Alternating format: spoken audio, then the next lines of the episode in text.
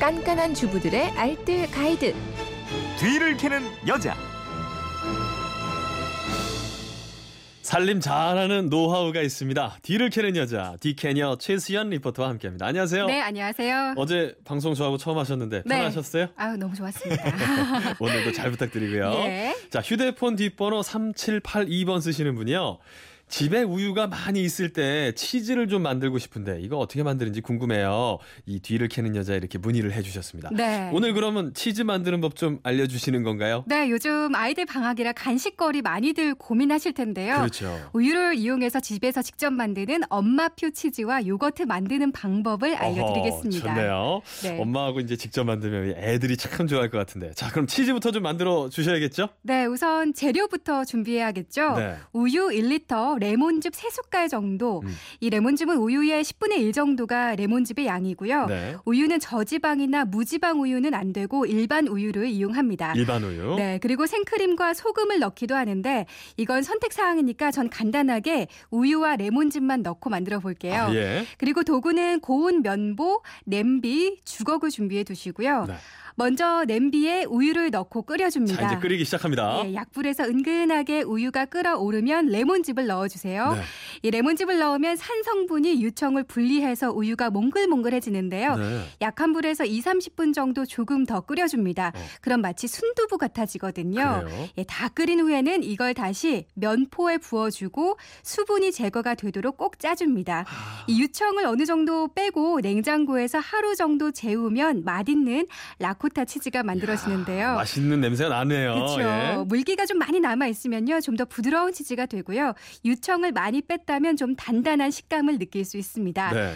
제가 만든 건 소금이 빠져서 좀 싱겁게 느껴질 약간 좀 수가 있습니다. 그렇죠.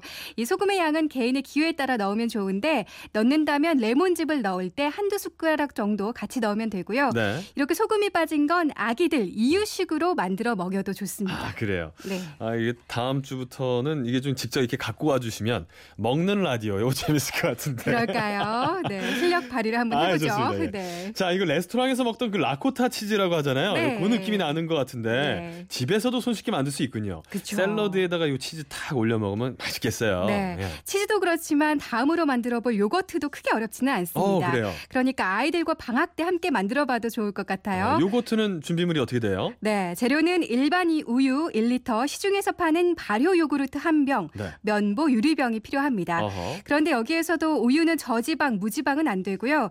유산균이 파괴될 수 있기 때문에 쇠 용기나 쇠젓가락도 쓰지 않는 게 좋습니다. 그래요? 먼저 좀 미지근한 상태의 우유 1리터와 발효 요구르트 한 병을 넣고 나무젓가락으로 충분히 저어줍니다. 어허. 이걸 섞어서 유리 용기에 담고 어두운 실온에서 하루 정도 두세요.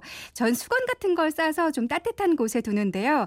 이게 실온에서 발효가 되면서 요거트가 점점 완성이 되고요. 네. 저녁에 만들어서 다음날 아침에 먹으니까 딱 어. 좋더라고요. 요즘에는 저희 뭐야 Greek yogurt yogurt 하던데. 네, 예. 이것도 유행이죠. 네. 어, 이것도 집에서 만든 이 묽은 yogurt를 면포나 커피 필터에 부어서 랩으로 위를 감싸주고 하루 정도 냉장고에 넣어두면 어. 유청이 모두 필터 밖으로 빠져나갑니다. 그럼 좀더 아. 단단하고 진한 Greek yogurt가 완성이 되죠. 그래요. 아, 참 똑순이답습니다. 네, 고맙습니다. 자, 살림에 대한 궁금증 어디로 문의하면 될까요? 네, 그건 이렇습니다. 인터넷 게시판이나 MBC 미니 또 휴대폰 문자 샵 8001번으로 보내주시면 됩니다. 문자 보내 실 때는 짧은 건 50원, 긴 건 100원의 이용료가 있습니다. 네, 지금까지 뒤를 캐는 여자 뒤캐녀 최수연 리포터와 함께했습니다. 고맙습니다. 네, 고맙습니다.